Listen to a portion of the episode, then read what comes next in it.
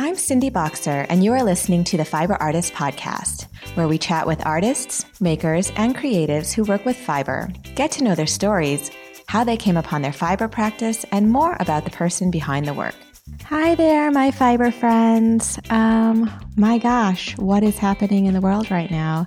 We are in the middle of this COVID 19 craziness, and I think a lot of you are at home, maybe homeschooling your kids or self isolating. Um, you know, I'm just hoping that this passes sooner than later. And um, I'm wishing you all lots of love and health um, as we sit inside and kind of go go a little nuts. But you know, we're in this together. And uh, if you want to reach out to me, feel free. You can always DM me um, on my Instagram. It's Niroma Studio or feel free to shoot me an email at thefiberartistpodcast at gmail.com. Um, just thank you for continuing to listen. I really love this episode. I got a chance to talk to one of my favorite people that um, I've been, whose, art I've been admiring for a really long time. I've con- commissioned my own piece from her, Lauren Mooney from the Eddy Line Co. And we recorded this a couple weeks ago before it got as nuts as it, as it is right now. But um, we had a really nice conversation, so I hope you guys enjoy it. Uh, real quick, um, I have a discount code that's going on right now in celebration of FiberShare. I don't know if you guys do it, but whether or not you're participating in the Global FiberShare program, uh, you can still use the code share yarn 2020 to get 20% off your order. Um, i think it's it's up for the next two days. It's through march 21st so feel free to go ahead and use that. And if you're listening to this um, after that expires, you can also use the code PODCAST for 15% off. This is at niromastudio.com. N I R O M A studio.com if you are new to the podcast. Anyway, um, yeah, I hope you guys are well and feel free to reach out with any questions, concerns, comments, anything, because I think we're all kind of just hanging out. All right, I hope you enjoy this episode. Stay well, guys. There you are. this is my first time. yeah, I know. It's nerve wracking at first, isn't it? it's like turn on your video. oh, this is your first time Skyping, like ever? yeah, yeah. Awesome. Well, may- maybe like back in the day when Skype was like it. Right, right, right, right. when they first came out with it, and we were like, yeah. what is this crazy thing? I know. Oh my gosh, how are you doing? Good. How are you? Good. I uh, I like had such a hard time sleeping last night because of this freaking coronavirus thing, and I had been really calm about it up until now and but my because my husband is a warrior and so he's been like kind of freaking out about it like quietly but still you know he keeps texting me links to twitter which i'm i'm not on twitter because i just think it's too much of a dumpster fire you know? And um plus like how can i how can i manage twitter and instagram? I mean give me a break. Anyway i like, it was so hard to sleep so because i woke up in the middle of the night and like an idiot i looked at my phone and he had sent me a link and then I went down the rabbit hole and I was like, oh Is it bad up there? No, not particularly. Okay. And like I live in the country now, so yeah. I'm like an hour from the city and um you know, we don't have any cases here or anything like that. It's more like people's panic, which mm-hmm. has kind of infiltrated the community in a way. Like, you know, like Costco is crazy and busy and empty and whatnot. So I don't know. How are you feeling about it? well, I hate that you're losing sleep about it. I'm not. Well, this was know, last night out. was the first night that I didn't that I like couldn't fall back asleep, and I was like, oh damn him for sending this. well, and like we're out in the middle of nowhere too. Yeah. So I don't know. I would. I guess I feel like you having kids, like sending kids to school, right. And stuff. That I mean, even without coronavirus, like kids are i feel like bring everything totally they're little germ monsters anyway that it's like yeah i know it's true i feel like if any if anyone's going to bring it home it's them because i'm mostly just sitting at home and yep. you know packing orders and kind of sticking to myself but um yeah. Anyway, I'm really glad I'm getting a chance to talk to you finally in person. I'm We've excited. been Instagram friends for some time now. I don't. I want to say like I was trying to think back. Like, I want to say it was like 2016, I think, when I, I discovered even... you. And I remember, here's the funny thing I've always wanted to tell you this. We just like never had a chance, but uh, I, I remember the exact moment that I saw your work on Instagram. Like I remember it like it was yesterday because um and I'll tell you, um Casey Kirsten from Hook and Weave had Yes. she and I had sort of like become friendly because we're both from Michigan. And so when I Okay. discovered her, um we would like chat occasionally just because like she grew up in a town right next to mine. So I thought that was super cool that there was like another weaver who was from Michigan. And um you know, by the time she had already moved to near you, I think. Um, but she reposted your work and like I saw it and my jaw dropped and I was like, "Oh," I'm, and it was like, I think it was one of the big headboard pieces that had like the undulating bottom part. Yeah. And, um, uh, I, yeah, I remember just being like, I'm gonna own one of those one day. I was Oh, It- super was excited funny. to find you. It's funny too because I think we say that that one was so big. It was probably two feet. Really? Yeah.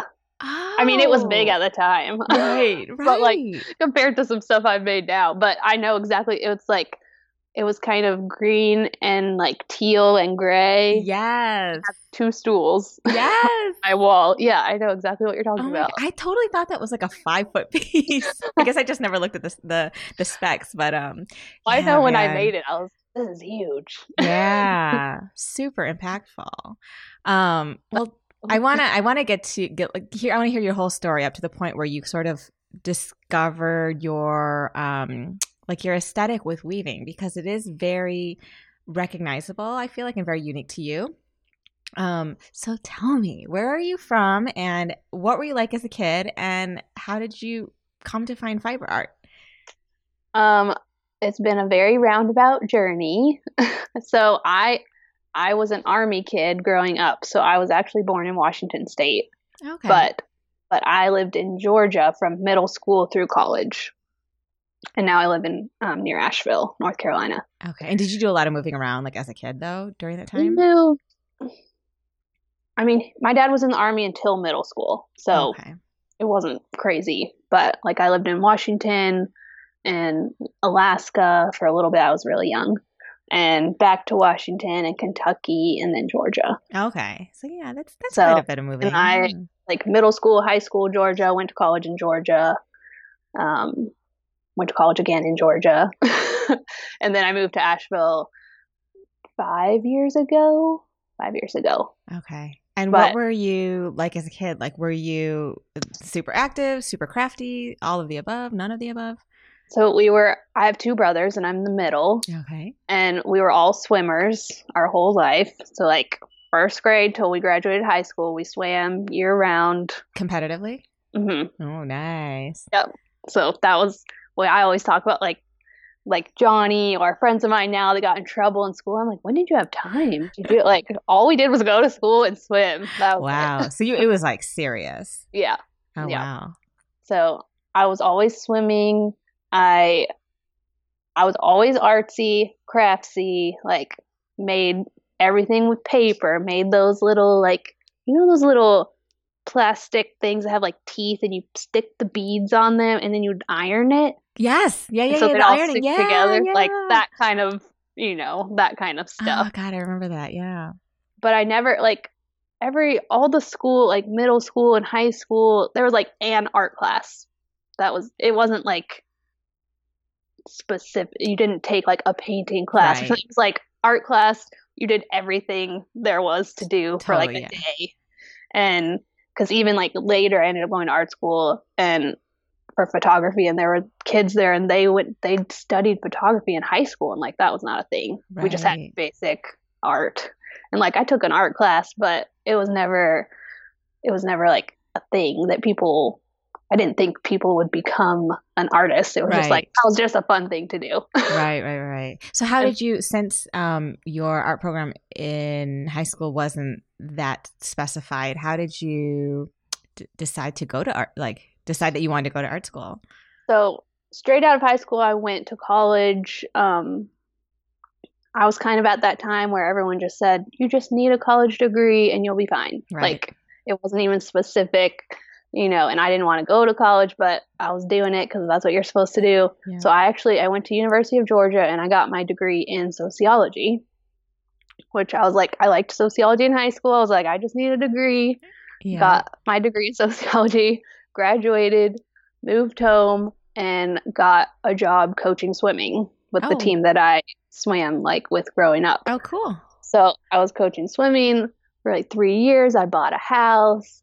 I was like, I guess this is. the, You bought a house right out of college? I was 22. amazing. I mean, this was North Georgia. It wasn't like Right, but still, I feel like that's that's like a really adult ambitious move. yeah. I mean, um, lots of support from my parents, but was this like, because was it your idea? Like you is it because you knew that it would be really important to have real estate later or you just had a dream of owning a house or what? I think I just thought that was the next thing. yeah. Are you a rule follower or a rule breaker? I'm a good girl, Mhm. but I don't have to do what everyone else is doing. Yeah. Okay. So I think probably it was just like I didn't I was just very I had no idea what I was doing and it was just like okay, I'll buy a house. I mean, it was basically like the mortgage was like paying a rent. I had a roommate that helped pay. Like okay. it just made sense. But I did that for 3 years and I was not happy Mm. and um actually my dad sat me down and he was told me that I was allowed to change my mind.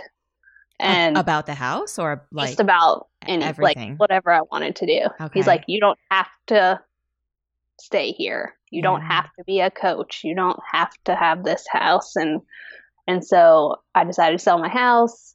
I applied to go to art school.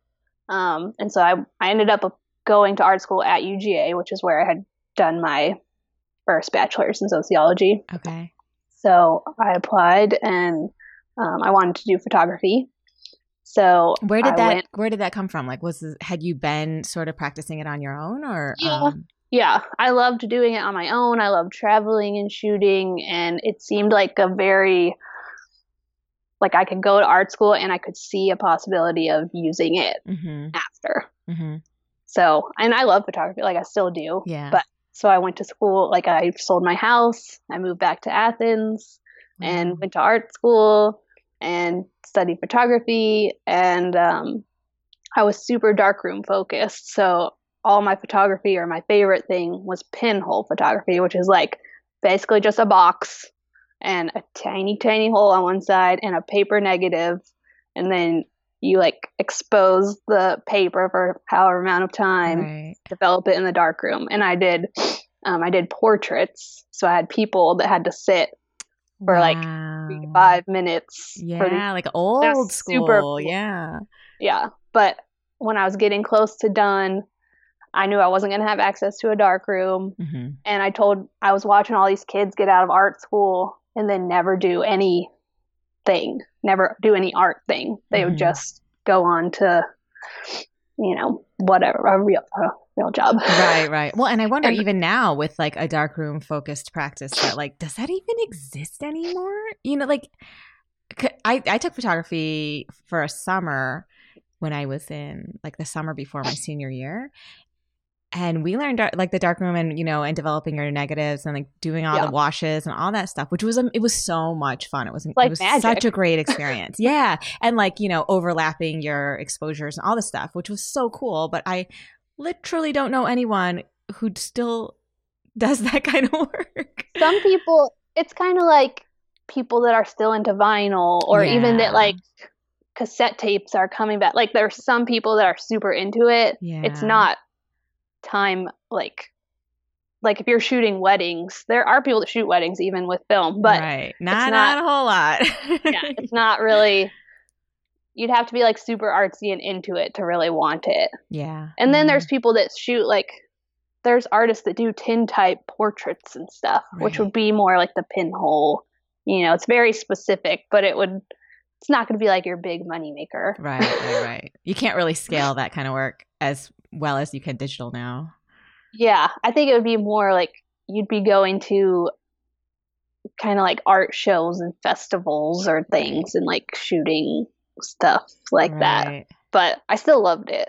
Yeah, yeah. but when I was getting close to done, I told Johnny, I was like, I I really want you to make sure that I still keep making when I get out of school. And I don't really care what it is, but I want to still be doing something Yeah. that's like art.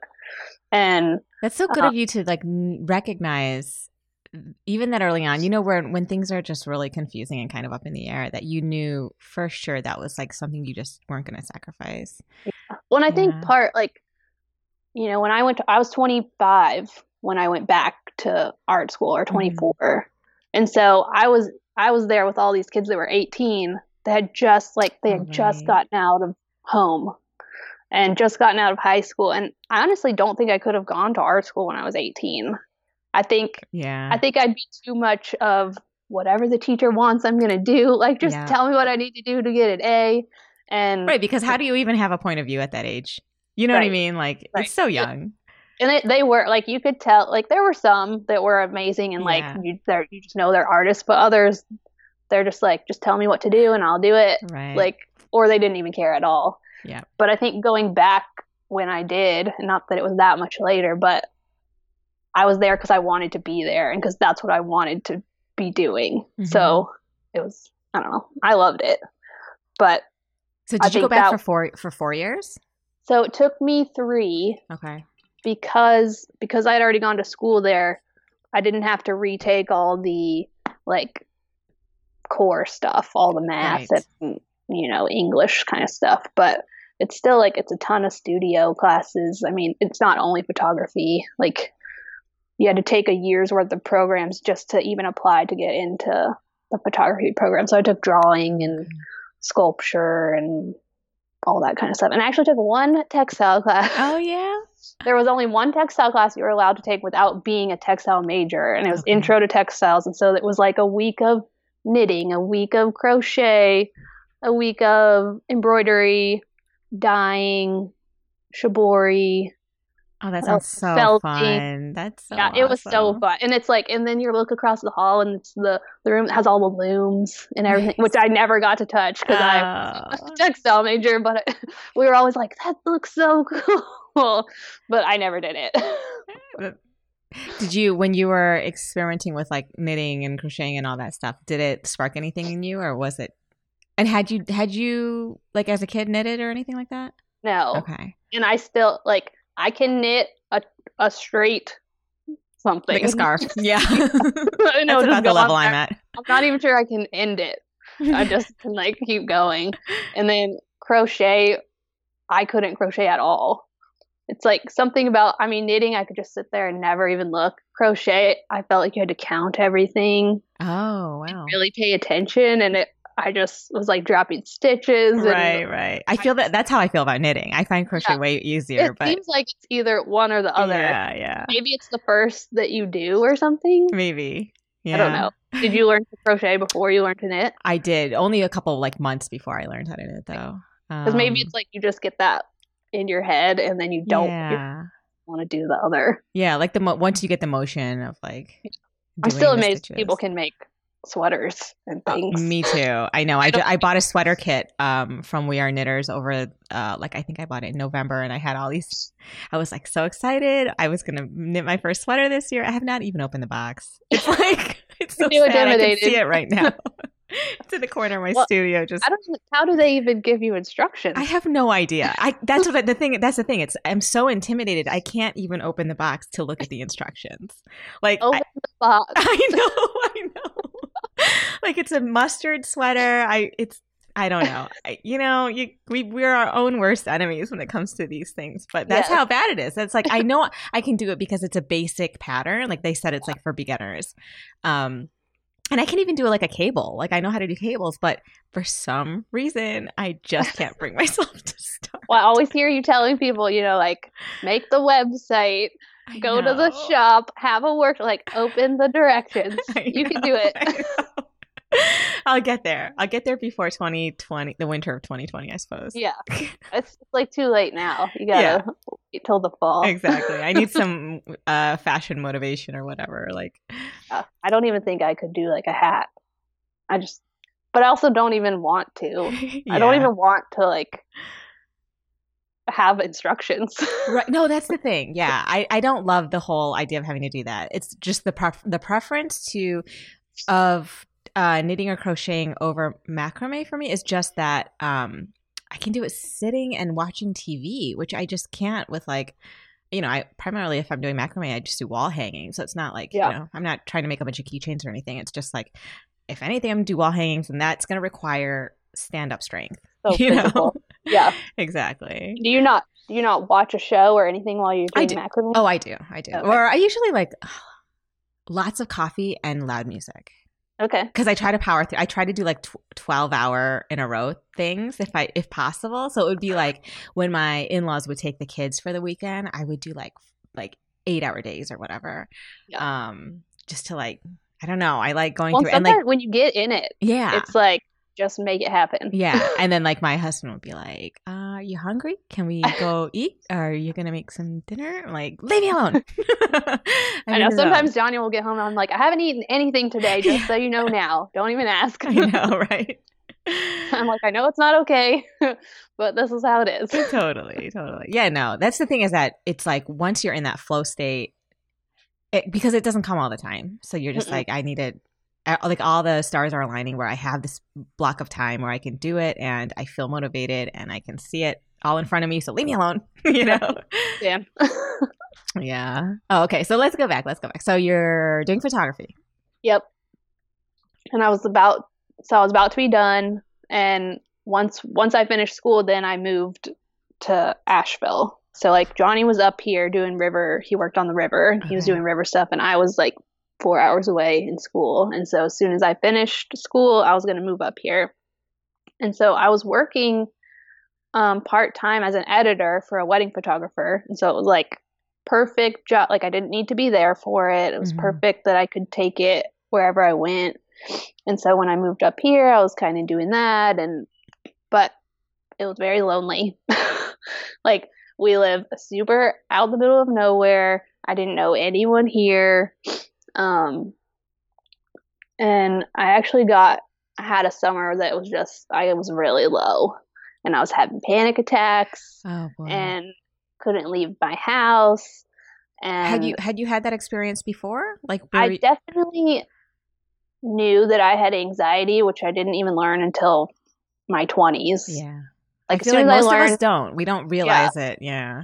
Well, as soon as I learned, like, oh, this is anxiety, like so many things made sense. Mm-hmm. Even my mom, like my mom felt horrible that she didn't know as a kid because just like it was just making sense about things like going to school. Right. And or like I was a competitive swimmer and like I was really I'm really great at training. I was really horrible in competition. Oh, really? Because you psych yourself out? Yeah, I think it was just all mental. I was but, actually thinking that like I wonder if all of the swimming actually in some ways helped with the anxiety because you're working out all the time. Yeah, you know, sure we forget to do that as adults unless you're really unless you're like consciously focusing on it. Oh yeah, I miss it. I'm sure it like insulated me. Yeah, a little bit. Or maybe if you weren't competing, you were just practicing that much. Like that would have been like the yeah, perfect. Just, just wearing my body out enough. Yeah. that it can't even like get to that heightened point. Exactly. Yeah. And it's like once I was here and started having that like I had I don't think I'd ever had panic attacks before. Okay. Um cuz it was like I like acute. Just, yeah. Yeah. Just like it always feels like you can't, you know, like can't breathe.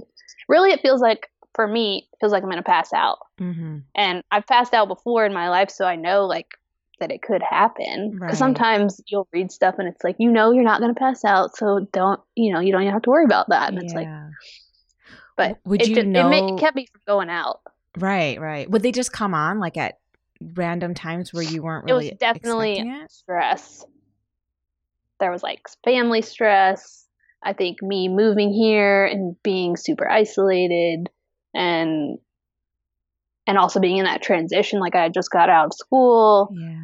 What am i doing? Like just i think just know where to put it know where yeah. to put that energy and like right. you said like i think swimming growing up probably did you know keep it, it, from yeah. getting that far right but i started i was like i felt so much like i wasn't doing anything and i needed to do something so i just started embroidering stuff like mostly gifts for people but just keeping my hands busy and even keeping my mind a little bit busy and felt like I was being productive. Right.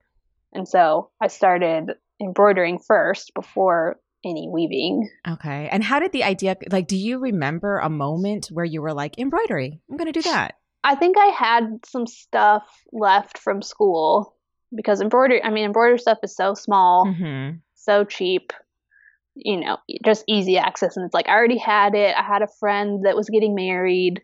It was like, I needed to give her a gift. So it Yeah. just, like, I just had it here. Nice. Yeah. It was accessible. And so I embroidered her some stuff. And then I, I think I made a few pieces and, um, and probably on Pinterest, I saw a weaving first. I don't even think I saw it on Instagram.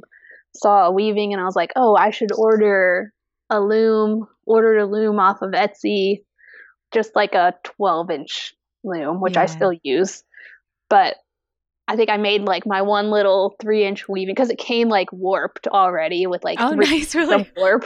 Well, that's nice. I wish they all came warped. I know. It's like, oh, okay. And so I made like my little three inch weaving and I was like, I need to make some a giant one. And so we made like a five foot loom. I mean, just out of two by fours and nails. Nice. And I made like a five foot piece for my mom and dad. Oh, that's awesome. So you So, went like, like- right into it. Like that was Yeah. your first the first big one. so the loom came with um it's from Funum Studio Mhm. and I love like I still use that loom. Yeah, it's the only nice ones. loom I have. Everything else I've just made.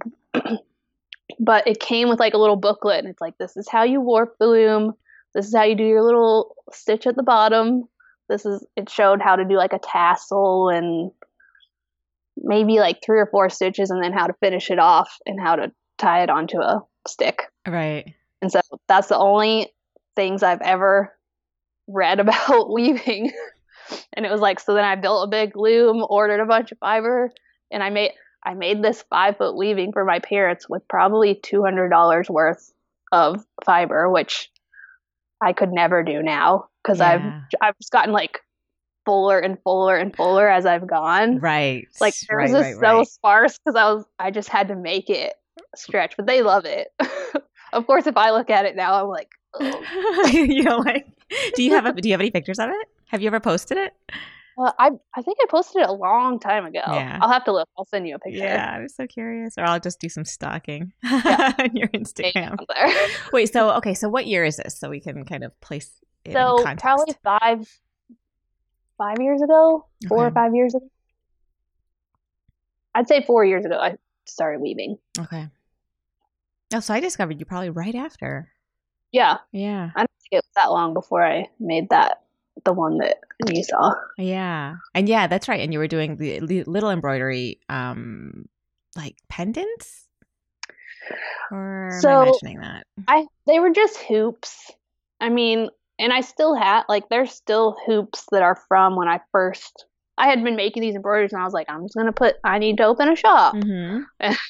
And I had started like doing some little weavings. And so like when I first opened my Etsy shop, it had weavings and embroideries. And I think it might have had some hand dyed stuff, like dish towels or and I still do. Like I still have embroideries in my shop and in my the local shop that my stuff is in, I have some hand dyed scarves and things. Right. But um At um Atomic Yeah. Furnishing Furnishing? Mhm. Yeah. Yep. We have to talk about that too. I Yeah. mean, what a gig. I yeah so a to- so two years ago i've been there i've been there about two years like a little bit before two years ago i was on instagram and somebody i followed posted this beautiful mid-century house and i just i mean it was just stunning i just Yeah. liked it because it was stunning and like commented because it was stunning and then she Megan must have seen my comment and responded to it and she was like, "Oh, you're a lo- you're local to Asheville. That's so cool." And I was like, "Oh, you're local to Asheville."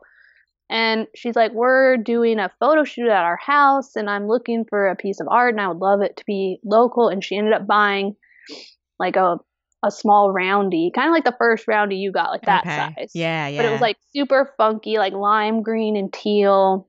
I remember that one um, actually. Yeah. Yep. So she bought that for her office. And because she was local, like we went and delivered it to their workshop. She wasn't there. It was only Todd. It's Megan and Todd that own Mhm. Atomic.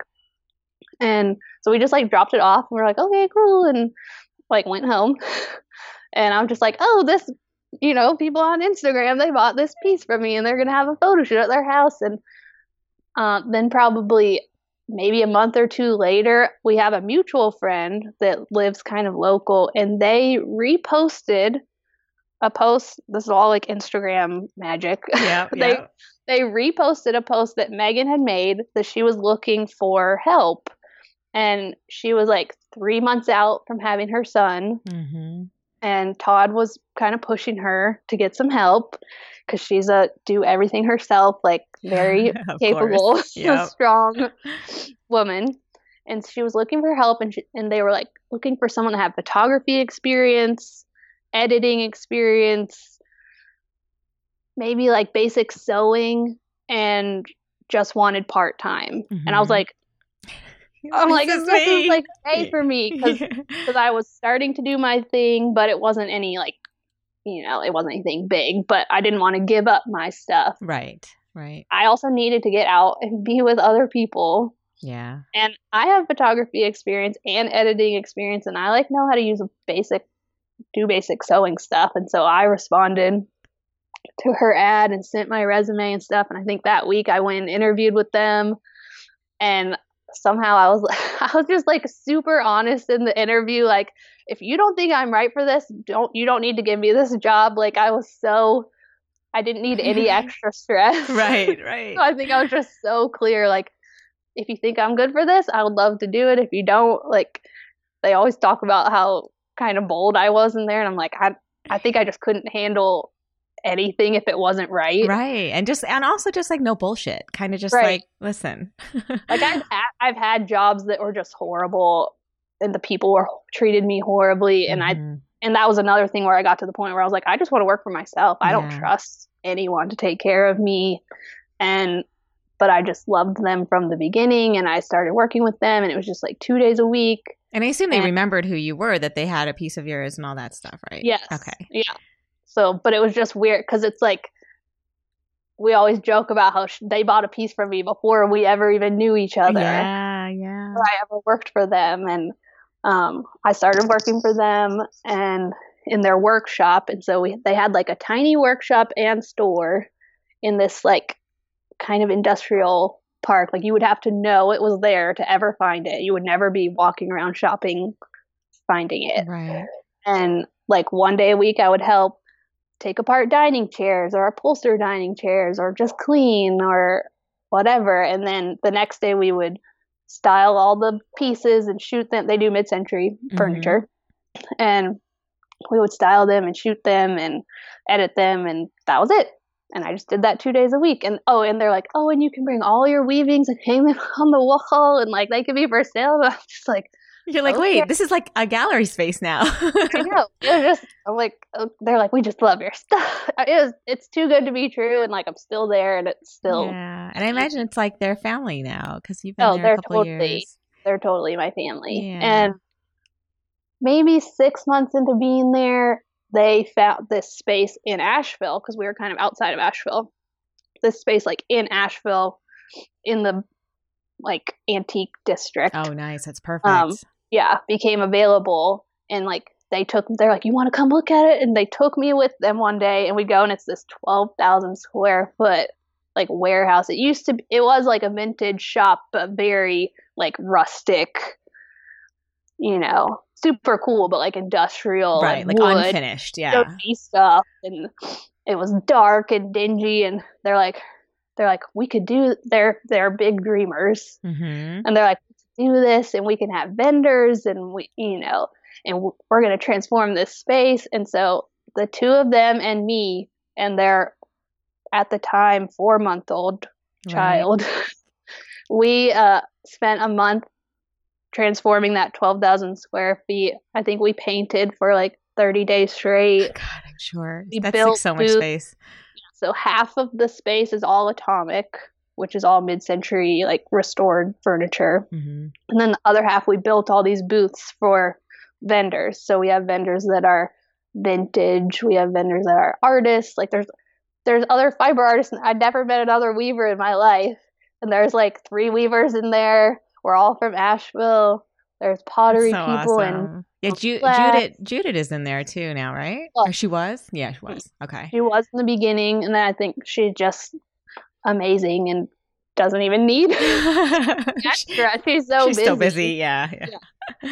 But there's Neil. Um, I don't know if you know Neil Goss that he does. Oh yeah, yeah, Yeah, Yeah. so he does like those big wall installation yeah. Right. weavings, and um, Ashton's in there now. Oh, good. I don't think I knew she was in there. Oh, okay, that's Yeah. awesome. She's been there for maybe six months or so. Nice. And Taryn, Yeah. Taryn is in there. Parent. Karen's in there. She's doing amazing. Yeah, it's just, and it's such a, it's like everything you could want. Yeah. It's just other people like you. Yeah. And yeah. I don't think I ever had other people like I had friends in middle school and high school and stuff, but it was never there was never somebody that like was Mhm. into stuff that I was into. Right. Where they really I'm always in the understand. So like I've always been a little bit on the outside and it's like, no, these people are like me. And not only like do they make art and stuff, but they're trying to like everyone we bring in there, we want them to have their own business Right. or like so it's all it's seeing people that are learning how to market themselves or like go to shows or learning Instagram or Yeah. Yeah. It's like it's like mm. you guys have. It's almost. I mean, I know you guys are probably not making everything while you're there. Like you bring it in to just Right. hang it or whatever. But that in a way, it's this collective. It's in a way an artist collective where you can just like bounce things off each other when you see each other. And do you guys hang out like outside of, um, you know, outside of the shop? some of us definitely do. I think everyone's so busy. yeah, yeah, that's the thing. We're all like just it's kind of like you and like our little fiber group that we had on Instagram and stuff. Just like having someone that's cheering for you or has a suggestion or like Taryn just started like talking about making a collection. hmm And so it's just like and I and I've just started trying to make collections. So it's like I can talk to her about what has worked or hasn't worked Right. or like like Megan and Todd told her she should try making some big pieces because people come to Atomic to like furnish their home. Yeah. And so she started making big pieces and they're selling there Yeah. because that's what people need. And so it's just having someone else on the outside that like knows something that you don't know right, right. and they want to share it. So it's not it's not it doesn't feel competitive. It just feels like we're all there. I mean, because So- also it's all it's so different. Like uh, what what Taryn's making and what Ashton's making and what you're making, they're all very different. So it's Yeah. like, yeah, I can see how it would just be an awesome little family. It's so And it fortunate. brings like someone's gonna come in that's just there to buy furniture from Atomic, and then they're gonna see my stuff, yep. or like someone's gonna come to buy Ashton's stuff and see Taryn's stuff, Yeah. and like we're all just helping each other. Yeah, and it's I mean, awesome. we all exist anyways. Like me and Taryn and Ashton and Atomic and you, like we all already exist. Why not also have this opportunity to yeah, I think. I mean, I think it's amazing. Like what what um you know Megan and Todd and what you built with them and everything. It's just, it's it's like a little utopia. I, I'm I- just proud to like get to be in there. Like it, it, it is a dream. Like, and I always am telling Megan and Todd because they're giving us all that chance.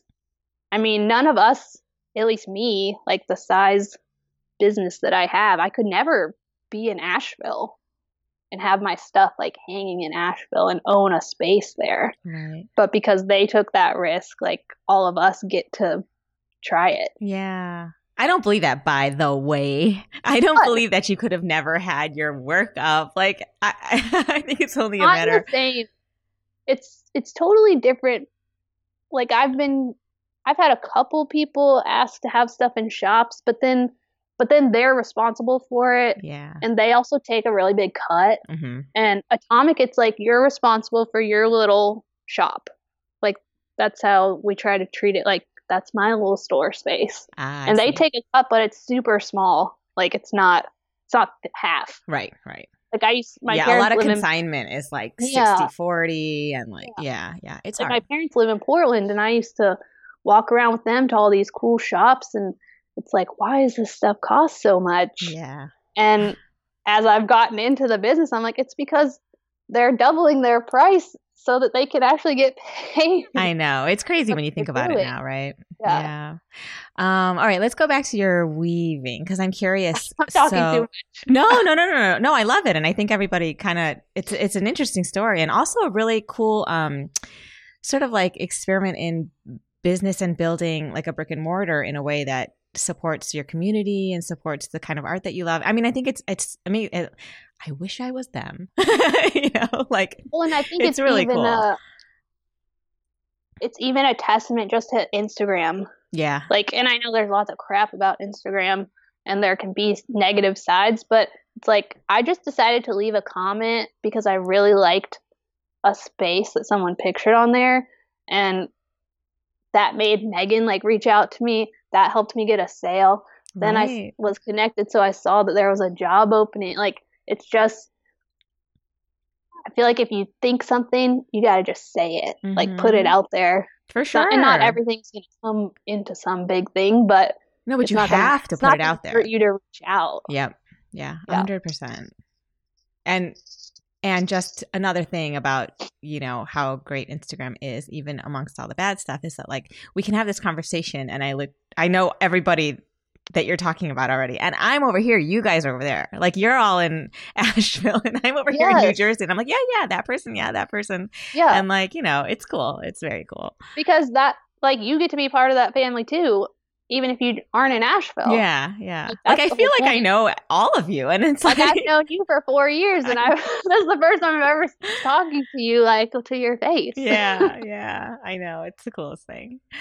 Um, all right, so so back to the weaving. So you make this Yeah. big piece for your parents. Yes. Um at that at this point, did you still like were you how were you feeling emotionally at the time? Are you still like kind of going through this um high anxiety period? And just yeah, I guess tell me what happens from there and then how you then um start developing your style. Yeah.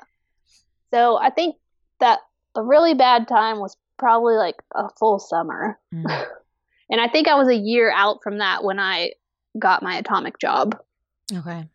So I had, so I probably had a year of just trying to do my own thing, like stocking my Etsy shop and trying to sell pieces in there. Um, and I still, I did the editing for just a little bit and then that dropped off. So I was just doing my own thing.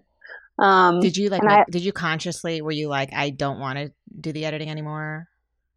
Like it's taking too much time. it was and- just, I just didn't love it. yeah. It's like, it's a very long, like staring at the computer. Mm-hmm. it was always something like it was good money and it was something I could do wherever I was, which was perfect. It's never something I could do full time. Right. I just can't even look at a computer. Yeah. Yeah. And it's a Like my- lot of just sitting My there. My brother is a coder, and so he's looking at the. I don't know how. Like yeah. That's my my husband is a programmer, and he just. But he like prefers he prefers it, or- it. I'm like, can you go? Let's exercise. You know. Yeah. And he's like, nope. Like he, his safe spot or whatever is just like with the computer always. Yeah. Like, Well, oh, that's what because my brother is a coder, but he's also a raft guide. So I think oh, he he gets both. like, he gets the balance. That's great. See, I Yeah. fully support that. yeah. I can't. I could never do the one. yeah. But I think that's why editing it was just like, eh, it's not. I was just over it, and I was just doing my own thing. And I think I think we were in this house then, um, which was like a big dump. so we got we moved into this house that the the company that Johnny worked for owned this house, and we bought it from them. but it was Oh, literally filled with trash. Right. I know. go- You've been like in constant rental mode. yeah but so i just had i had the luxury to be able to just try it just try doing the etsy shop because i didn't have like a lot of expenses and Right. all that so yeah i think i spent a year just weaving i was still making embroideries and just making it up just making it up as i go like never took never took a class maybe maybe a year in i got a round loom Mm-hmm. so Funum Studio that I got that first little loom from, they they then came out with this little circle, like maybe twelve inches, Yeah. with just notches all around. And so like but you make your weaving on there and then you take it off. And so then they're just like floppy right roundies, but they were so fun.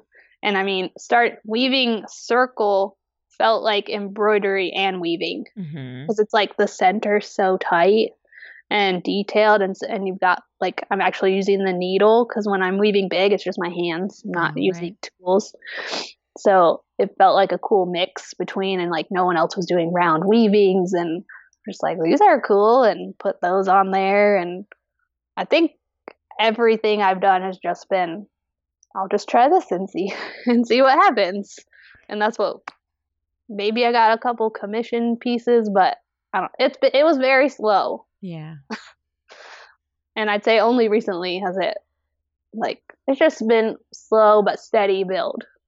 Right, right, right, right. So, do you feel like there was a point in time, like where you, I don't know what I'm trying to ask, like where it like just felt right, like the kinds where you started adding like more volume and using, you know, more strands per whatever.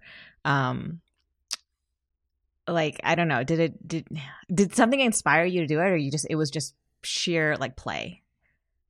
I think it all came from play. Like it was pretty early on that I started just doing random stuff and kind of came up with that technique that's in almost all my pieces. Mhm. And I was like, "Oh, this this seems cool. Like I should have this in every piece just because it's like something I'm not seeing and it would be me in every piece." Right. and started doing that. And I think at first I was also trying to be very money conscious. Mm. So everything was sparse. So like if you go way back, like I'm still doing that same technique, but it's much thinner. hmm And then I think as I was learning about pricing, I'm like, oh, if I used an extra skein of yarn, I'm just going to charge for an extra skein of yarn in the piece. So like I'm allowed to use that and just incorporate that in the Right. price. And and I just I have noticed that I just start getting fuller and fuller and I just like I don't know if my taste has just changed and I just like it that way. Yeah. And I also at one point had to give myself permission that like I don't have to use that technique in every piece just because Right. That was, like, that's my the other thing. thing. Yeah, yeah, yeah. Exactly. Yeah. That you can that you're allowed to get away from it too. It's Yeah. something that you have to figure out because then you start like uh you get um attached to it in a certain way. yes. It's kind of like my hair. Like I'm like this is so stupid. This is such a stupid example. But like I'm like, wait, can I not go? Can I not be pink because now there's like pictures of me pink everywhere. You know? I know, but it does limit you because then you're like, well, it's gonna be pink, right. And I mean- and that was me like before I decided to go to art school. I was like, well, I chose you know this Yeah. life, so I'm gonna be in this house, and I'll have to figure it out. And and it was like, no, you you could change your mind. Like, I mean, the pieces I'm making right now, the puff The pieces puffs, aren't yeah. woven at all. yeah, yeah. Like they're, I still would still call it fiber art, and there's still a lot of work involved, but they're not woven, and they're definitely not woven with that technique that like I always use in everything else. Yeah, yeah. And it's so fun. So fun. I love those pieces. Yeah, they're just so they're so fun to make, and they're happy. And I mean, I still want to do like even while I was doing those puffs, I was doing that big moon piece, which is very me, like Mhm. very typical me. Yeah. And but I like having both. Yeah, yeah. So- Um, how are you feeling creatively right now? Like I know, you know, we are, are all ebbing and flowing and um yeah, it it all goes up and down. I mean, I think that the you came out with your puff collection and it was that was like a big departure Yeah, from the anything any I think anyone's have have has really seen before. Um, so I have to assume that you had the spark and were super excited for a little while. Well, I think that came from like I'm always reaching out and asking asking people like what are they looking for? What like we all want to know what do people want. yeah. and and a lot of people had been suggesting to me framing pieces. Like there's Oh, I think there's some people that get fiber art and they are cool with it being weird and that it hangs from a stick or that it is round or you know but then there's all these people that don't even know what fiber art is Yeah. and maybe it coming in a frame like could make it more understandable or I don't know a bunch of people had suggested framing to me Interesting. Hmm. and I just kept I really rejected it because I in my mind, a frame is like with glass on top. Right. And for me, I like to go super 3D. Like my stuff is at least two inches deep, if not more. And so then it's like, oh, glass, like that seems weird, and then you lose it, and and so I just had frames in my mind, like just trying to come up with some what do I do to frame, but I didn't know. And I was out antique shopping with my mom and my sister in law, and there's this like set of bowls sitting there, and they're beautiful wood. And I was like, those look like frames. and I'm like, I don't know how I'm gonna do this, but like that could be a It's frame. gonna be something. Yeah. Oh, that's Now, so like, awesome. And I think it's just because frames was in my mind that I like, I knew when I saw something it would say frame, and they looked like frames. And my mom and my sister were like, "You're a crazy person," and I'm like, "They're frame." I'm like carrying all these bowls, like these are frames. They're like, Lauren, they're bowls. And it, and still in my mind, I was like, I'm gonna make weavings, and they're put them in these frames. And I tried it. That's the first one I tried. I made a little weaving and tried to fit it in, but it's hard to make the exact size to fit in this. Like, there's already a pre-made frame, and then I have to make this thing to fit in, and it just wasn't quite right. And like I've told this story, but I had um, last Christmas I was like, well, I need to make Christmas ornaments because everyone makes all the fiber artists make right. Christmas right. I know. and I'm in this retail space where people go and buy Christmas gifts too. So I'm like, I need to have Christmas ornaments for to have at Atomic. So I made like 20 of them, and I was like, listen, I didn't even like doing it. It just felt like Like I you had to do it. Yeah. So I did um, and I brought them there, and like I literally sold one, Oh God. and so I just brought them home and put them on a shelf. And like our house is pretty small, so our back room like is all my work storage, which is also our bedroom is back there. So there's this shelf with the whole stand of my Christmas ornaments for like a year. It's just sitting there, so I'm, I can like lay in bed and see the like 20 pieces that I wasn't able to sell that I didn't even like. You know, I don't even remember those. What those look? Did you post them? Oh, maybe I did in story. I mean, obviously I was proud of them. Right. Right. you know so i but they were just back there and so then i had bought these frames and so i'm like laying in bed and i'm like looking at these ornaments and i have these frames that i've got to figure i'm like that like if i combine this with this frame like this could be some cool weird fiber art and i just like took the ornaments like as they were and stuffed them in there and i'm like well this is kind of how it would be but obviously i need to do some work right. but right. Right. that's how those Oh. puffs came about. It was oh. like my whole shelf of failure that stared at me for a year and people Oh, telling me they wanted frame pieces, but me not wanting. To put any- traditional. Yeah. Yeah. And so, and they're so fun to make. It combines vintage with me. And like, I live in this world now of vintage, like Yeah. bringing vintage back to life, which is super cool. And people love them. Yeah. it's much more accessible like my mom was asking why why do i think people like love these pieces so much and i just i think they're so accessible like i make i love to make really big pieces which are so fun but not everybody can either have a big piece or even have the space the for space. it or, yeah.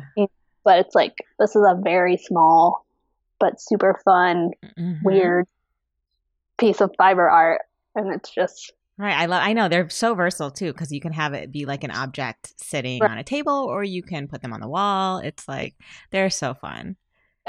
Because some people are What a eureka moment! I I love that story. Like I didn't know that story actually. That you were you know that you combined it, combined the um ornaments and yeah, yeah I don't make ornaments now. yeah. See Like, that's, this year that's I was like, I'm good. That's not my thing. Like, Yep. and and some people they they're great at them and they make beautiful fiber ornaments, but it's not like if it's not your thing, you don't need to yeah. your time on it. It's so funny because it's like yeah, you just kind of have to trust your gut because you're sitting here and saying like I, I had no there was no joy in making them. I wasn't proud of them. Like there's Yeah. all that, you know, but then there's then you have to fight with like, oh, but I have to be marketable. It's the holidays and all that stuff all mixed in. It's hard.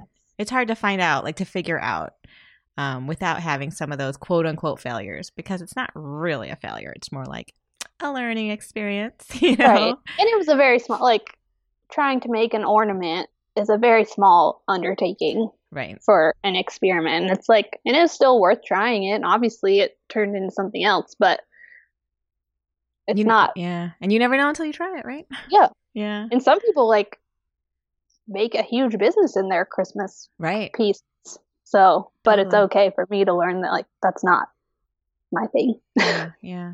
And maybe one day it will be, but in a Yeah. completely different um, you know, like a a different um format or whatever, you know. Right. Totally. Yeah. Um what uh what frustrates you right now? Oh, finding balance. Yeah. Like you were asking if uh if I feel inspired right now or Mhm. and I feel I feel very inspired. I was telling Johnny the other day that I feel burnt out, but not I don't feel burnt out on weaving and I don't feel burnt out on my other job. Like I still have ideas, I still want to do it, but I'm just exhausted Mhm. because I'm doing it all and there's no there's no break, Right. which I put I put on myself. What's a typical day for you right now? I know you're you're working at Atomic. Is it half the week or Yeah, so I'm at Atomic at least 3 days a week. okay? and so that's like Wednesday, Thursday, Friday. And so, like the last couple weeks when I was gearing up for the um, Puff launch, the other four days are totally doing that. Okay. Other than that, I try to give myself like one day off, and then. But other than that, I'm just working. Only one. Yeah. Um. Do you still swim at all? I don't. So that was just like three days ago. I was like, some, I was like, something's wrong with me. Yeah. but like I don't feel okay. And again, like none of it has to do with my art. Like I feel very if all I had to do was make art, I've got a lot in me right now. Like Yeah. I'm ready to do that. But I was like, I just don't feel like myself. And Johnny's like, you either need to find a pool and we need to get you there, or a, the closest pool is 45 minutes from us. Like it's just oh, not possible. seriously. Yeah. And so actually, Megan gave me a hand me down treadmill and we went and picked it up yesterday. And so I, like, when I was in college, I I ran. And so when I met Johnny, I was a runner and like I used to make time for that all the time. But we don't live in a great, like, we live in the middle of nowhere, but not a great place for me to just like go out the door and go running. Okay. So, so we got the treadmill from her and put it down in the basement. And so hopefully that will be my new, like, he's like, you just need to make time to do something for you that's fun. Yeah. Yeah. Because I mean, I love like, and not to say that my jobs and stuff aren't fun, but No, They're there's not- it's not something like a about personal care. right. thing, There's something what- about exerting exerting yourself physically Yes. in a in like an exercise capacity if that's like hiking or running or swimming or whatever like getting the heart rate up and the Yeah. thing is is like i used to kind of think this was bs and you know in your 20s it doesn't matter i'd actually i don't know how old you are how old are you I'm 33. Okay. So yeah. So this you're getting it now. I think it's like as you get into your 30s and 40s, it becomes this essential thing. Like I it I think it only hit me in the last like 2 years, right? I'm Yep. 40, but in the last 2 years I'm I'm realizing more and more that uh, like I I used to be able to give or take exercise or it would only be for vanity Yeah. you know, just whatever. You know, I have a nice body, whatever. Um, but now it's so much more about like mental health and balance and feeling normal that like Yes, now it's if I actually, miss like, Being nice to yourself. yes, and if It's I not miss a like torture three thing, it's like a totally and like you enjoy, it, you feel good afterward. And for me, it's patience. Like if I don't exercise like three days in a row, I have the shortest fuse, and I hate everybody. that's where I'm. Like I'm like. Like I came home and I was like, I just felt like I was mean. yeah. and uh, you know, I don't think any, I didn't do anything crazy, but I'm just like, I feel, I just don't feel right, Yeah. and it's like, I think I've just got to that point. And I do like, I love to go hike when I can with Mabel and take her out, and but it's also like now the time has changed, but. Right. You know, it's been super dark. It's been and dark been and cold, yeah. days, and it's like exactly. I need I just need an option for when getting outside isn't an option. yeah. I mean that's my number one. I'm just getting outside. But yeah. yeah, so hopefully more running. Yes, definitely. I, I went swimming. It's just too like I just don't live in the. I can't believe I the nearest pool is so far away. That's insane to me. Yeah, we're so we're north of Asheville. Like, like it takes me thirty minutes to drive to oh, okay. the workshop for Atomic, and it's forty five minutes to the store. Okay. Is there a a gym with a pool or something near Atomic? that you could do it on those days? I think there's a Y there, but I also don't know if I want to give more time to those days. You know, because right. I'm already working like an eight hour day and doing an hour of driving and. Oh, yeah. Yeah. To give up my home time. But yeah, that's what I mean about trying to find obviously balance. I don't know if that's even a real thing, but finding some kind of doing something that's caring for myself. Right. Right. Yeah, for sure. It's so it's just important now, and it's like yeah. not even important. I I absolutely believe it's like essential now. Yes. You know, and I think even for uh, for all the things, for anxiety, for your mood, mm-hmm. for dealing with your family, or even work for, even for creativity. Like I feel like in those moments where we're not looking at our phones and say taking a walk or a run or whatever is when the ideas come. Yeah. You know? Someone actually said recently, I think I was listening to a podcast and they were like, hey, try not taking your phone into the bathroom. and I was like, oh my God, it's been so long since I've given my or like taking it brain to rest during or, that that yeah. that time you know even if it's like 10 minutes in the bathroom i was like oh like they're like you know ideas will come when you're just sitting there. And i was like oh my god it's so true. That was like when um i remember my like my eureka moment of that i wanted to go to grad school happened in the bathroom and i was like oh yeah. Like i did have ideas back then. What so did you go to grad school? I did. I went to NYU for arts administration because I like okay. wanted to be in the gallery world and but I wanted to be in the that world, but I didn't really know what it was. You know, like I don't know. It was kind of a it was a weird like I had a revelation that made, almost made no sense because I had only been dabbling in the arts at the time, and then well, I could see you could totally do some kind of artist collective, like if you've got that gallery yeah, I'm having, and you've got that connection, and you like, yeah, I'm having like, no, I'm over it. no, well, yeah, I'm over it in the sense that it what that what that looks like in New York City. I don't yeah. want that because yeah. I am not that kind of like schmoozer. I just wouldn't be good at it, and and and right. super rich people make me nervous. And like, um, no, I'm serious. It's like it, it's such a scene. It's such yeah. a scene, and I never felt comfortable. I can't even it. imagine. I don't think I would even. Yeah, and I wasn't even working in like the gallery world as much as I was in the museum world. So I was, I mean, I did both, but like it was all very not me. So I have been thinking a little bit about like what I can do with my particular skill set that's not having to do with the shop, you know, not having mm. to do with like selling fiber. But what know. about making your own, still making your own stuff? Um, I'm still want to. I just I don't have the time and I don't have the um I don't have the how do I put it?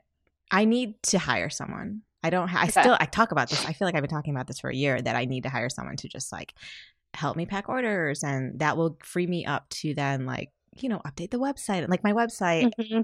has so, so many functionality. Time. Oh my god, there's so many functionality issues where like there's that I know I need to change and I just don't have the time. And like I could be working on just making everything better if someone was packing the orders, but I just can't let go of the that control, I guess. because mm-hmm. like I I make a lot of mistakes. So I know somebody else would definitely be making mistakes because I haven't organized my quote unquote warehouse. That's my basement. I haven't organized it. So like I guess that'd be the point. Well, you like, could even find someone that helps you I need someone. I need. I need like plan. a stock person who would organize all of it. I know. I, there's all this stuff I know that I need to do, and I just put like, it out there. It's out there. I know. You're looking. Whoever's in Northwest New Jersey, if you want to help me organize my space, I'll pay you. I mean, you gotta just, you know, yeah, say it. I know. So yeah, I do wish I had more time to make. Um, I have. I don't know. Lately, I've been thinking a little bit about like how you know, like how my Instagram right now is, I really want the people who, I really want my customers to be able to sell at work. I mean, it's like, because none of this works if people are not able to sell their work, you know, unless they're independently Yeah. wealthy. Um, so I don't know. I keep thinking like, how can I give them more visibility? So that's what I've been sort of meditating on, and I don't know. Well, kind of like what we're doing, but maybe on a smaller scale. Yeah, or like an online scale because I don't want to. Yeah. I, I think brick and mortar is just too intimidating for me, and also I'm not in the commu- kind of community that would like Asheville is so ripe for that, and Yeah. maybe if I were in Brooklyn, it would be great for that. But um, where I live is not. It's Yeah. very conservative and not art minded, and yeah, Well, and even what you're doing matters, even on the Instagram scale. yeah. Like, Well, even- Instagram has been frustrating too, though, because I feel like, uh, you know, I want I want all of my posts to do well, and not so not Yeah. because I want more followers. It's because I want them to sell their work. You know, like I want people to see it who aren't who wouldn't see it otherwise. Like, right. yeah. So that's frustrating because of the whole algorithm thing, which I'm, you know, we could talk about that till we're blue in the face, but it's like there's no there's no way around it right now. So it's just like I post, I continue to do it. I I I post and I yeah, pray. I think that's all you can do. yeah, yeah. I mean, I'll make posts where I'm like, this is the one that like people are gonna love, and there's nothing. And then I like, I shot some. Oh, the picture that you reposted of the put. I literally before I was leaving for work one morning, I put them all on the floor, on like a piece of styrofoam. and shot it with my phone, which I never, I never post phone pics on my feed. Like I shoot my, I actually Your shoot my stuff camera- and edit yeah. it and everything, and I just posted that one, and it was like exploded and you're like this know. picture's amazing and i get to work and megan's like that picture is gonna do so well and i'm and someone wrote me she's like i need you to send me all your like send me all your tips on photography. I was like, You're like, i this with my phone on the floor in my living room this morning before i left for work. It's like and sometimes that's the one that's gonna do great. Yeah, and the one that I've spent a whole day making like a whole scene and shooting it and editing and I'm coming up with like the greatest post and no one I know. no one cares they don't have time to read it that day or like and all you can do is then just post the next one Yep. Yep. Yeah, it's it's a bit of a mystery now, especially because like um yeah, I used to think that like the really beautifully styled photos were the ones that would get the most traction and now I don't know. Now it's like more about the composition in making it like more whimsical in a weird way. Like a bunch of if something looks like a bunch of polka dots from far away, then like that'll do well. Do you know what or I mean? maybe it's that people are so used to that one thing that right. there's that different one and that they actually look at it then you're right. just right. scrolling it's like these all look the same and it's like oh Well, i haven't seen something like this Yeah, and also yeah, the puffs also just uh visually were completely different than anything I think anyone's really seen. So like that that makes sense just on that level. But yeah, I don't even think for I, I don't think for Instagram it matters if you're using a phone or a Sorry, I know. Lauren. I know you're kind of a purist, but I know, I know. Well, that's what some some people will ask me about photography and all that stuff, and I'm like, well, I could. I'm like, I am shooting with my camera, stuff, but I'm it's like, but I, because I love that part. right. I don't mm-hmm. think it's necessary. Like, I know that people shoot stuff with their phone, and I mean everything in stories. I'm just shooting it like shooting it with my phone. I'm probably in my pajamas. I'm on my front porch. Like it's fine, but yeah, it. I I do that part because I love it. it. Is the photography part right. but I, I don't think it's so easy to just do it with whatever you have and that's what you you just have to do it with what you have It's true. It's true. I actually I I shoot everything on my phone. My husband makes so much fun of me because he's uh, a director of photography, like Okay. film. So I use his lights. At least I have good lighting. But um, well, that makes all the difference like but he just sees me like editing on my actually like phone. works great Yeah, but it's funny because he's like, "What?" He's like, "Oh, you're so professional." I'm like, "Shut up!" like I got to do this quickly, so let's work- get to it. yeah, exactly, exactly. Um, what is something? And this can be actually non-fiber art related if you want. I'm just curious about like what is something that you've changed your mind about re- recently, or, or as you've gotten older and more more experienced in the world. Like something you used to think that you now think differently about. oh man a lot, a lot of things um I, for work i changed my mind about thinking that i needed to only work for myself and work from home and be like 100% Eddy Line. Mm-hmm. I mean, and that was me reaching out to Atomic and applying for the job there and doing two or three days a week. It took the pressure off. I mean, I still put pressure on myself as an artist and for my right. business, but originally starting out with the Eddy Eddyline, my goal was to make enough money to pay for our house each year with the Eddy Eddyline. And I'm we don't live in a fancy house, so don't don't think too big. Um, but that was my goal. Mm-hmm. And so and I mean, that's a little bit of pressure. But then when I got the atomic job, it was like two days a week. And it's guaranteed. Like, I don't make any money at Eddy Line if my pieces don't sell. Mm-hmm. So, like, I could work every single day, put pieces up every single day. And if they don't sell, I don't make anything. Um, but I go to work at Atomic and I send in my, I worked eight hours and I get paid for eight hours. and so it was guaranteed like I was basically going to make enough to cover our house for the year with that job. And so it was then like, oh, then I can just do anything right. with Eddy. Like, and it doesn't, it didn't make me do less. It made me want to do more, but it just took that pressure off. And I think, I still think of what I could do if I was working step, probably not seven days a week, but seven days a week on my own business. Like I could do more, but I wouldn't give up what I've gotten there. Yeah. yeah. Like, I need the people. I need not just the Megan and Todd, but like all the artists that I get to be connected with and small businesses at Atomic and just realizing that I needed that. And yeah. so it's okay, it's okay to say I'm not just going to be a full-time artist. Like I'm also going to do some other stuff. Right, right. That was big I know. I think so many people. Yeah, so many of us think that we can just kind of um, put our heads down, do our work, and it's going to be great. But then you see all the stuff like, or you feel all of the things that you're lacking then, like your community and just interaction with people and and so much that you can share when you're, you know, when you're actually around people. Yeah. Yeah. I mean, that's made all the different like I would work there for free. Yeah, yeah. That actually that is a huge difference from from two, like 2 years ago. Yeah. That's great. And I think it has changed my art. Like mm-hmm.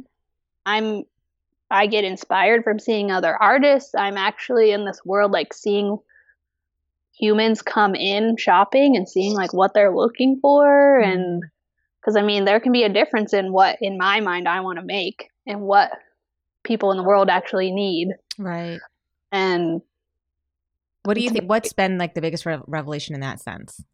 Like, what do you think the customers want right now? Or the ones who, at least the ones who are shopping, looking for mid mid century modern furniture, and I still don't know. Part part of it is part of that is why I started trying to make lamps. Mm-hmm. So it was like, oh, people want function. Yeah. And and so I started making the woven lamps. Like it's very me, but it's totally functional. Even the puffs, it's like it's something someone can set on their desk as a sculpture, but they can hang it on the wall. I think in learning like price points, like there are people that want that super custom six foot piece. And um, a woman that bought a custom piece for me that was six foot, she just bought a puff. So oh, it's nice. like, oh, people like they like both like those are total opposite ends of the spectrum right. as far as what they look like like the amount of time that goes into them. I mean i definitely don't have it figured out what people are looking for but i also think uh, that i've learned people want something that you're excited about. Yeah. Like doing these puffs and stuff like i actually love making them. They actually they feel like me. They feel like if you come to our house we love to mix vintage with textiles, with handmade and small business. And it's like, that's what those are. And it's all me and like this one little piece that almost anyone can take home. And like I've had people write me and say that I don't know, I always just tell people to like try the weird thing. Like it seems really weird to put a bunch of fiber in a vintage bowl and dirt call it art. Yeah, yeah, yeah. It is weird, but it's like people. But it is, them. and it yeah. And but if I didn't love them, it would be a crappy job. Yeah. Just like make these over and over. It's like try that weird thing, try that thing that you would want to have in your house or I don't know, but I don't even know if I answered your question. You did, yeah. No, you did. You did definitely. About um, changing my mind, but I change my mind all the time. Yeah, that's just work related, but I've definitely changed my mind in life stuff too. Yeah. Do you find that working um, on a collection basis um, is different or beneficial? Or I mean, obviously, I, I feel like at least in the last couple couple of years, most of the work you do releases. Well, so I only just started trying. I've actually, you know, obviously there's lots of artists and like a fiber artist that you've talked to and they do all these collections and I was like that's great but it's not for me. Like I never wanted to make multiples. Yeah. And I think I actually started out thinking like oh the person wants to buy my piece they wouldn't want they want a one of a kind like no one would want they don't want anyone else to have anything like it. And that was kind of my th- like I just was like, well, I made one. Now I have to totally come up with something else. Right. And I really resisted the collection idea. And it was only, I don't whenever I made that cloud collection, it wasn't that long ago.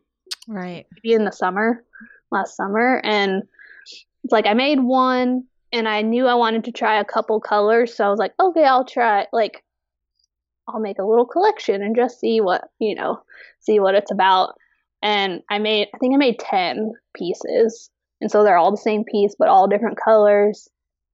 And I posted like a lot of the process and just hyped it up and why am I making the like the original one I had made it went to a friend of mine from middle school and that was the inspiration like just talk just talking about it. Yeah. And and it gets people all excited and they're watching me make, you know, a pink one and they're like, "Oh, this is my favorite or I made a green one or like it just gets people in the involved in the process a little right. bit and they feel like they're part of it. And so I released those as a collection. I think 8 of them sold which for me like I have pieces that I've made two years ago that have not sold. so, no, I know, and they they sell within like the first like couple days right, too, which is awesome. Right. You're just like, oh, well, because some people reach out, they're like, "Oh, you're you're doing amazing," and I'm like, and I mean, I'm super thankful, but I'm like, please know that there are pieces I make that have sat for a year, like still are yeah. in my mm-hmm. shop and sold that I love, and so it's like sometimes they just speak to people and sometimes they don't. But that cloud collection was the first one, and then I made the first puff collection. I only had seven, and I just talked all about them. I'm like, I just love these. And they're like, talk about why I love them, that it's got the vintage and it's got my fiber art and that like I like to shop small for my fiber and like everything that's important to me is in these. And like I released the seven and they all sold yeah that night. And that's the first time I ever did like, I'm releasing them at this. Right, time, right, right. Which is it's so stressful. I know. I was gonna say, were you like just so full of anxiety that day? It's not. It's not anxiety like I'm scared, but it's just like you pick a time and then you have to. And of course, I'm like super prepared, so I was done like eight hours before oh, right. the, the release. and so then I'm like, oh, now I just have to wait. And you don't want to let anyone down, so you like have to do it like at that time. Right. But they all sold in that one night, and I'm like, thinking like, okay, I loved these. Obviously, other people love these. I'm like, I'm just gonna go for it, and I like found a bunch of bowls, and I made. I just released this last collection last Monday, and there were 21 yeah pieces, and 16 of them sold. So awesome. And I'm like on FaceTime with my parents because It was my birthday when I did the release and Johnny was out like getting us dinner and I know we was, were supposed to have our recording that day. Yes. Actually, I'm kind of glad now that we didn't because there was probably way too much going on for you at that mo- like in that moment that day. we, we would have made it work, but it was it probably would have helped fill up some of the time, or I would have just been like, I don't even know what to say to you. I can't think of anything else. But I'm like on Facetime with my parents, and it's just like these just sales are like the one minute Yeah. And one, like three of them sold, and then another one, and then people are like, "Oh, I missed the one I Oh want." God. Best just- feeling in the world though to just be like, so- "Oh my gosh." Like yes, it's amazing, and it's so exciting, and I mean, it's the people like the. It's the same as talking about Instagram or Atomic and being with these other artists. Like, yes, I need to make sales to like keep my business going as an artist, but it's the connection with these people. Like, people are buying this because they felt something yeah. about it or like or they're telling me how this special this certain color is special to them because of you know whatever and and that they're just so excited and oh they missed that one but they're gonna hold out for the next one and Have people super- um uh, requested custom? yes so i need to there have been people that requested customs and i always tell people like anytime something sells that someone's like that's the one i wanted and i'm like i can make you any any piece like a giant headboard piece if you want one. I'll make it in what you want. But there's there's been requests for custom puffs so i think i need to have i've never been that maker that's like just got a list. Yeah. so, and I don't want to be too much of that. Not that I'm not grateful for it, but I don't want that to be my whole. Right. No, I that was what I was for a while and it it's it's kind of nice like knowing that you have you know what your next project is, Right. but it's also creatively a bit, you know, a bit draining, you know. I think it just become it becomes. It's just a different process. yeah. Even pieces I've remade in the past, it's very different making the second one. Yeah. Well, cuz you take out the the excitement of of like, like, oh, what do- what figuring do I do something out or yeah, Yeah. or that new thing that you're looking at that you just made that you're like, "Whoa, where did that come from?" Yeah, Yeah. you take that element out of it and, and you know, it takes a bit of the the spark and the joy out of it, but, you know. Yeah. I guess it's like if you can find a balance between doing both, but that re- that would require having like all the time in the world. Yeah. yeah. But I do think, obviously, I do see a benefit to doing a collection. yeah. And I've had a few people recently that I've talked to about because they're like, oh, maybe I should try one. I'm like, you should try it. Yeah. I don't want that to be my whole like I still want to make a one-off giant moon piece. I'm not going to make 10 of those and Yeah. put in like set a launch date. I want to make that for someone special because she wanted a moon. Right. Um but it is nice to have that also where I kind of get in this production mode like yesterday I spent all day just putting the holes in the back and sanding and oiling like they're all prepped and I got to do it all in one day instead of like Nice.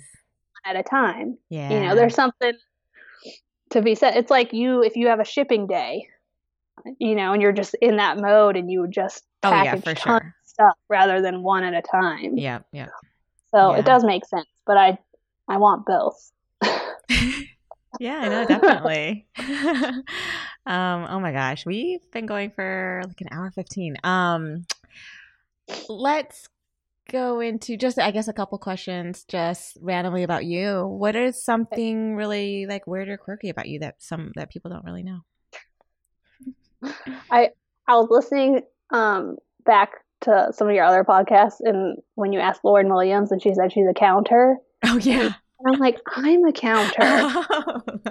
and I I think only Johnny know maybe my parents know that about me, but I I like count things on my fingers and so like I'll be sitting with Johnny and like doing this and it's like I'll count the letters on a sign and I have to keep counting them until it like ends Gets the end. Yeah, yeah, yeah, yeah. finger and stuff but I, she just made me feel like not that that makes both of us normal but I'm not alone that there's No. like other people that count stuff I get it. I totally get it. I don't count, but I ta- I have a tap. I have a tap rhythm.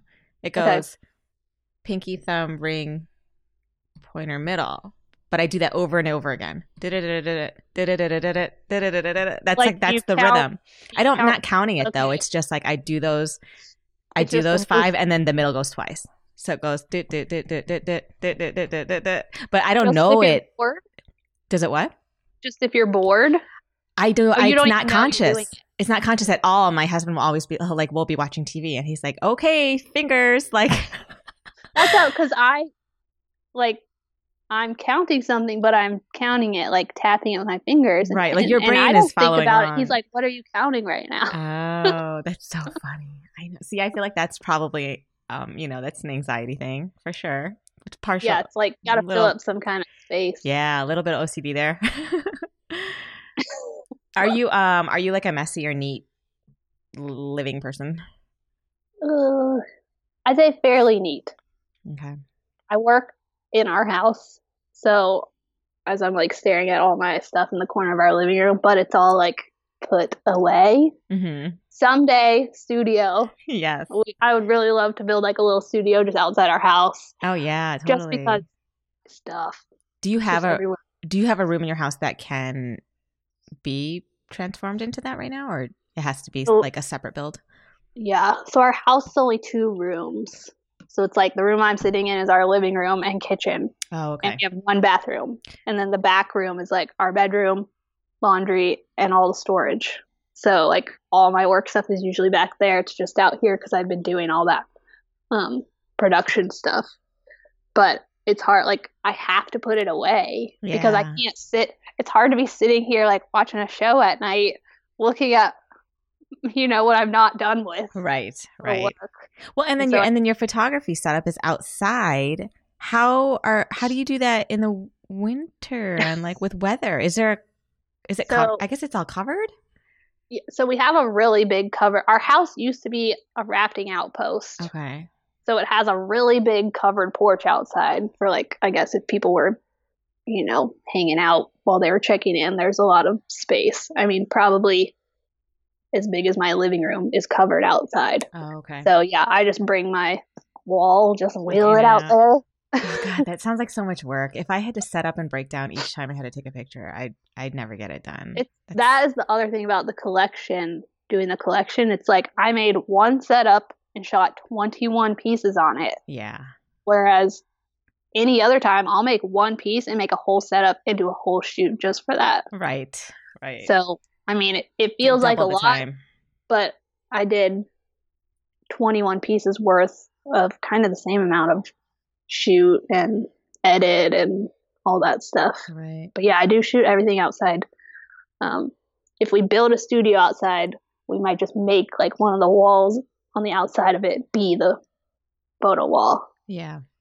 So I, I mean, I because I just love to shoot outside, but at least then the wall would be permanent. I don't have to like wheel it. Right.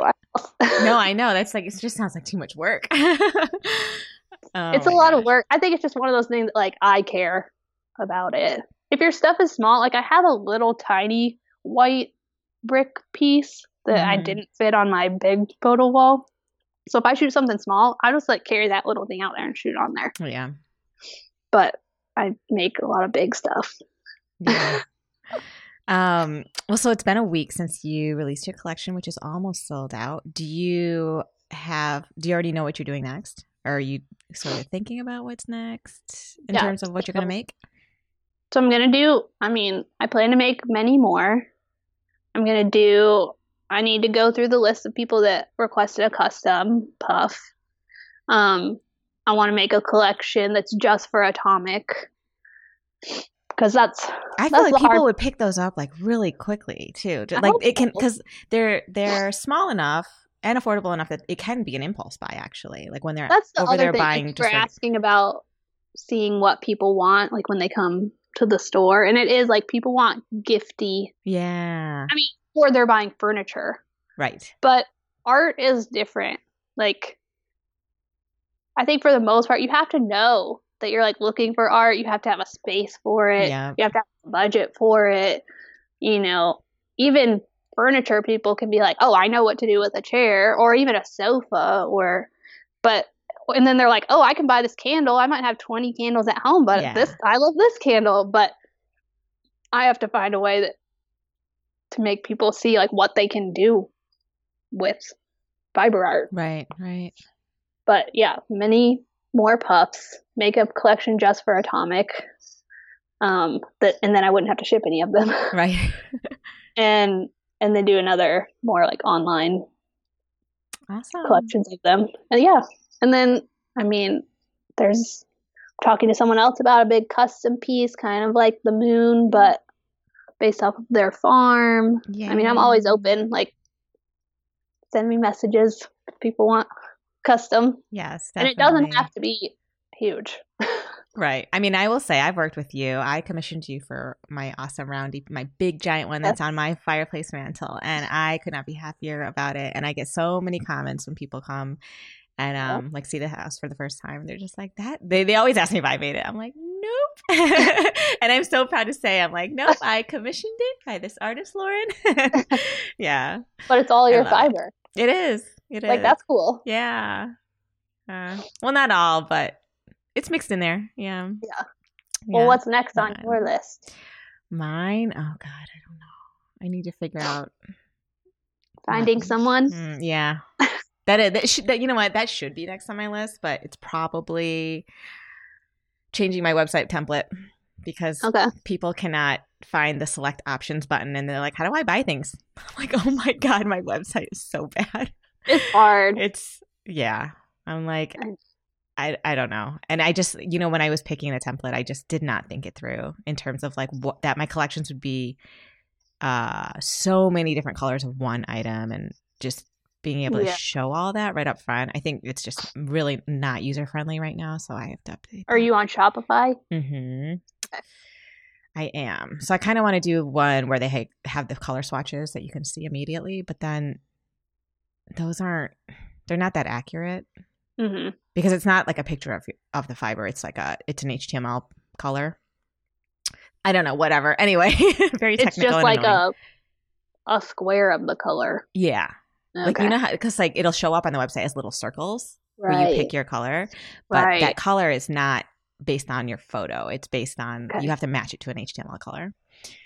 I know, and and there's just not enough variety because like the color is so nuanced and like yeah. yeah, it's And and it's about texture for you and yes, yes. and even like width and Yes, and there's a way to do it. Like there's a way that you can change the code so that you're uh, there that you're using thumbnails. But I don't know how to do that, and I don't want to fuck with my code because I'll totally screw the whole website up. yeah, that's not my. I have the basic like switch to Shopify. I just like transferred it. And, I mean, I'd love to make it more custom, but it's super basic right now. Yeah, And I don't know anything about code. yeah. My well, I feel like all that. when when you're just showcasing art and doing like a one, you know, one like each yeah, listing is need- one don't need the item. It's like stuff you do. Exactly. I feel like you can do that pretty pretty simply. Mine's just it's gotten way more complex than I ever thought. I never thought I would be offering this many fibers. Um, Right. Well, and it's just hard to buy. Like It's hard, Hard to to buy fiber buy online. fiber online. Yeah, it is. It is. I know.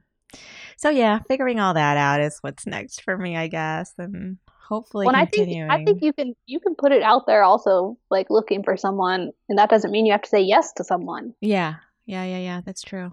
Like you could put it out there, and they might all respond and be crazies, or you might find like the one, and you're like, "This is exactly who I was looking for." That's true. it's hard because it's in the house and the house is a mess and then there, whatever. But I guess that person could just help me organize all of it. So but the right person, Yeah. they wouldn't. They'd be that would be like their jam. yeah, You'd find the person that loves organizing, right. and they this would be like their dream.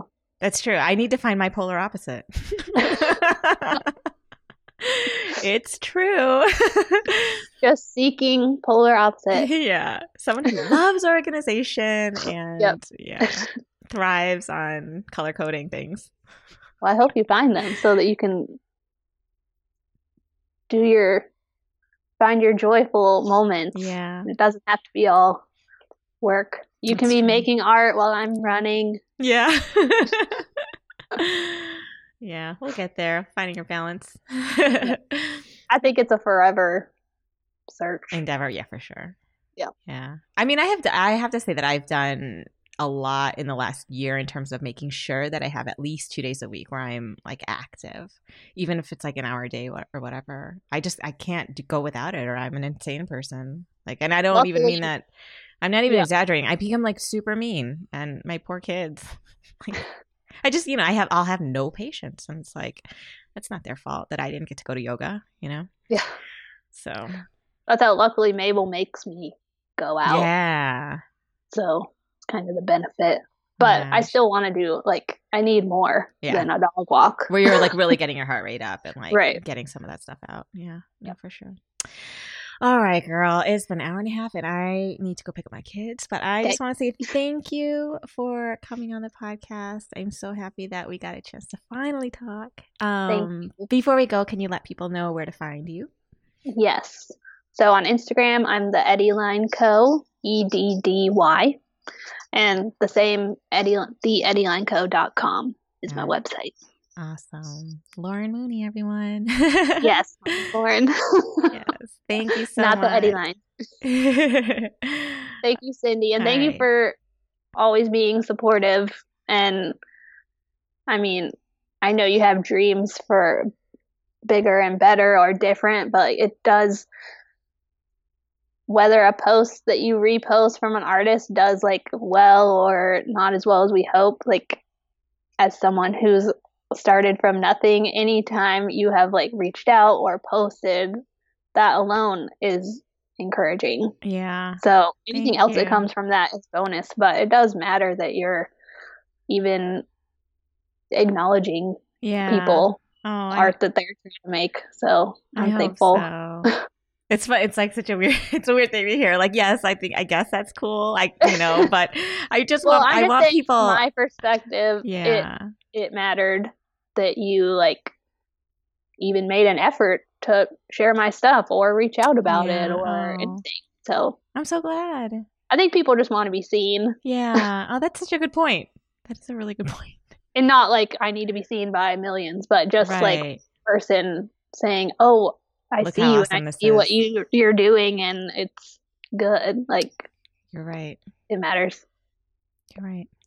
That's such a good perspective because mine is always like, how can I help people sell their stuff? Like, real, like Yeah. that's my like the primary, you know. And then I, but you're right. I never thought I about it that it would like- matter that I would see their that's stuff. That's such a bonus, yeah, but it's not the only. It's not the only thing that people need. yeah.